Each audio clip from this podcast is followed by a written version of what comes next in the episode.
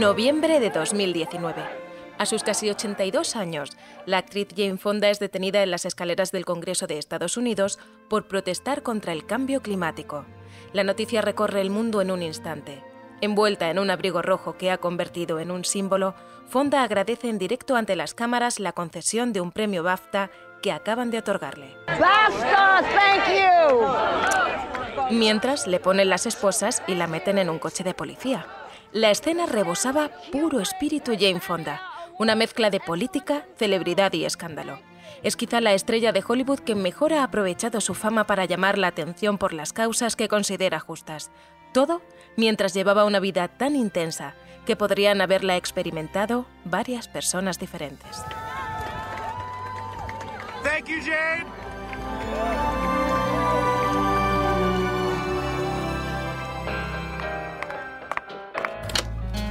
Bienvenidos a Una Habitación Propia. Un podcast de Women Now dedicado a mujeres extraordinarias, en el que descubrirás las vivencias y pensamientos de mujeres que cambian el mundo todos los días.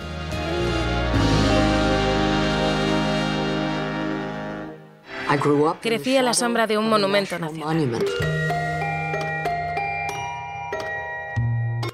En teoría, la infancia de Jane, nacida en 1937, fue dorada. Hija de Henry Fonda, una gran estrella de cine querida por todos, se crió entre el mundo privilegiado de Hollywood y los selectos barrios residenciales de las afueras de Nueva York. Pero la realidad estaba muy lejos de los cuentos de hadas. En sus memorias, Jane describe a un padre ausente, incapaz de demostrar cariño por sus hijos, educado en la idea de que mostrar sentimientos era algo indigno de un hombre, y que engañaba a su madre con mucha frecuencia. En cuanto a esta, fue cayendo en depresiones cada vez más profundas que la llevaban a ingresarse en centros psiquiátricos durante largos periodos, dejando a Jane y a su hermano pequeño Peter al cuidado de un equipo de niñeras que iban y venían o de sus abuelos.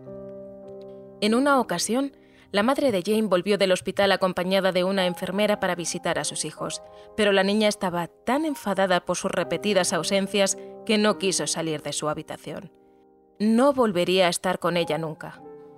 En un despiste de la enfermera, su madre cogió una cuchilla de afeitar del cuarto de baño y de regreso al centro en el que estaba ingresada, se suicidó.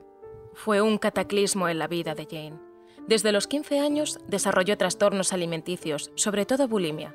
Durante toda su adolescencia y vida adulta, repitió el ciclo malsano de atracones de comida, provocarse vómitos y sentirse culpable por ello, sin que su familia, parejas o amigos íntimos se diesen cuenta de lo que estaba pasando. Pero no todo fue negativo. Mientras estudiaba en la universidad, Jane comenzó a plantearse ser actriz, como su padre.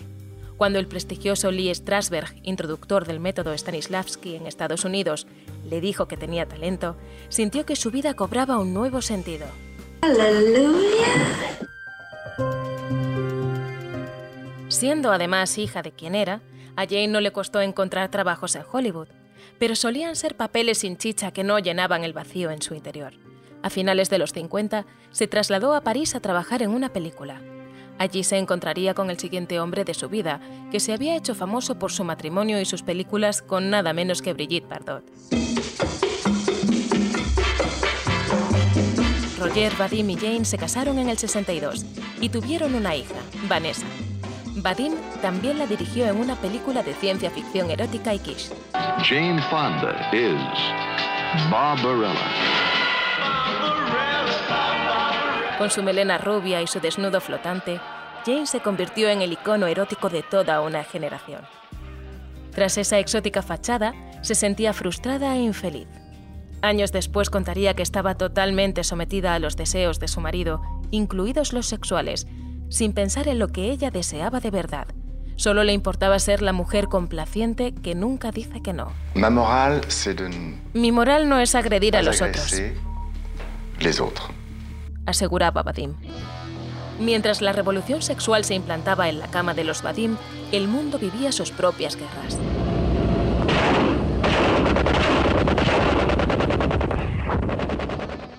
El final del matrimonio llegó a la vez que Jane se comprometía con la política por primera vez en su vida. Tras leer un libro sobre las atrocidades que cometían Estados Unidos en Camboya y Vietnam, sintió que no podía quedarse de brazos cruzados. Se divorció de Vadim, regresó a Estados Unidos y se convirtió en una activista. Recorrió el país dando charlas, entrevistándose con asociaciones de soldados contra la guerra, luchadores por los derechos civiles y los Panteras Negras. También fue una de las primeras actrices de Hollywood en declararse feminista. Casi desde el principio, el FBI la puso bajo su punto de mira. Durante años la espiaron, pusieron agentes a seguirla, leyeron su correo, pincharon su teléfono, registraron su casa sin una orden judicial y la consideraron un agente subversivo tan peligroso como si fuese una espía de la Unión Soviética. En conversaciones con los servicios secretos, el presidente Richard Nixon se preguntaba, ¿pero qué problema tiene Jane Fonda? Siento pena por su padre, Henry Fonda, que es un buen hombre.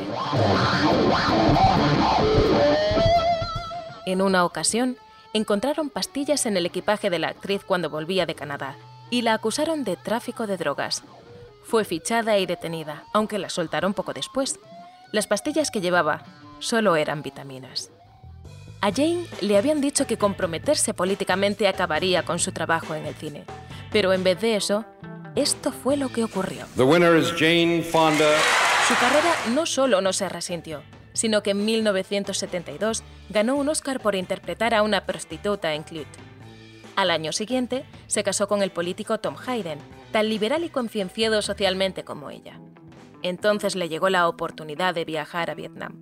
Cada año durante la guerra, unos 300 estadounidenses viajaban al país, sobre todo periodistas, políticos y cooperantes. En su visita, Jane se entrevistó con soldados e intentó comprender la realidad del otro bando de un conflicto con el que intentaba acabar. Pero su imagen sentada sobre un cañón vietnamita hizo que medio país la llamase traidora. Pidió perdón por ello en múltiples ocasiones, declarando que había sido demasiado ingenua y que tal vez la habían utilizado como herramienta de propaganda, pero la estampa la perseguirá mientras viva. En esta ocasión su carrera sí se vio afectada y Jane pagó un precio por su compromiso. Esto no quiere decir que estuviese ociosa. Tuvo otro hijo, montó un campamento para niños desfavorecidos, creó una organización para dar educación sexual a adolescentes y seguía implicada en la causa por los derechos civiles. A finales de los 70, con la guerra ya acabada, la idea de que esta había sido un error colosal ya era la tónica general. Jane ganó su segundo Oscar por una película sobre los veteranos de Vietnam. No solo había conseguido volver a trabajar como actriz, sino hacerlo en sus propios términos, en películas en las que se involucraba como productora porque contaban historias que le interesaban. En el síndrome de China denunciaba los peligros de la energía nuclear y en cómo eliminar a su jefe hablaba sobre la discriminación laboral en clave de comedia. Yo informo directamente al señor Hart. Esa es su oficina. Acaban de nombrarle vicepresidente. Jamás en mi vida he visto a nadie subir tan rápido hacia la cima. Recuerdo cuando era solamente un aspirante a director. De hecho, fui yo quien le preparó. Y apareció el deporte. ¿Estáis listos para el entretenimiento? Jane siempre había practicado ballet, pero a raíz de una lesión ya no podía hacerlo y necesitaba seguir ejercitándose. Descubrió una rutina que le iba bien y se dispuso a popularizarla con un vídeo de ejercicios. Su lanzamiento en 1982 impulsó, como nada lo había hecho antes, la venta de aparatos de vídeo domésticos. Una Jane de 40 años que había dejado de ser bulímica activa y sonriente, transmitía la idea revolucionaria de que el deporte no era sufrimiento, sino bienestar.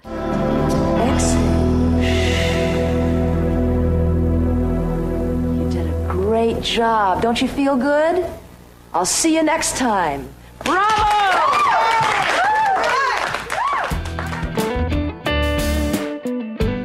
Jane se casó una tercera vez con el millonario Ted Turner en 1991.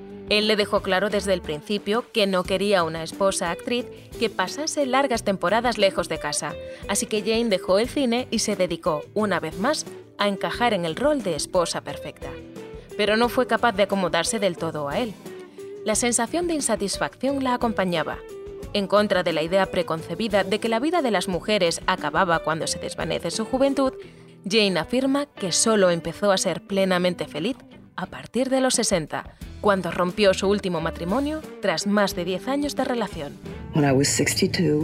Cuando tenía 62 años hice algo muy, muy doloroso y difícil. Dejé a Ted Turner, mi tercer marido. Le quería muchísimo.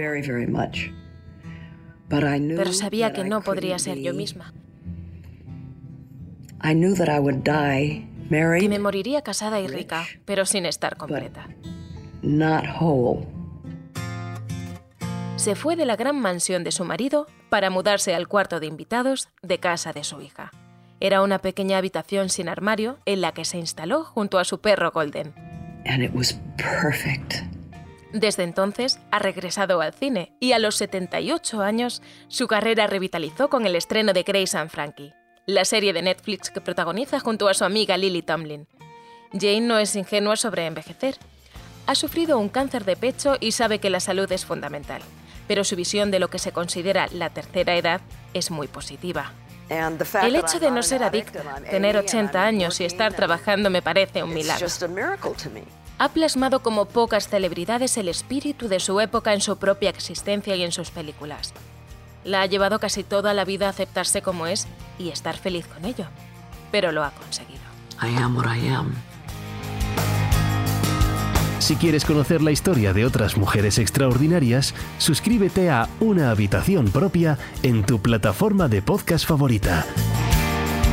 Te esperamos en nuestro próximo episodio y en womennow.es.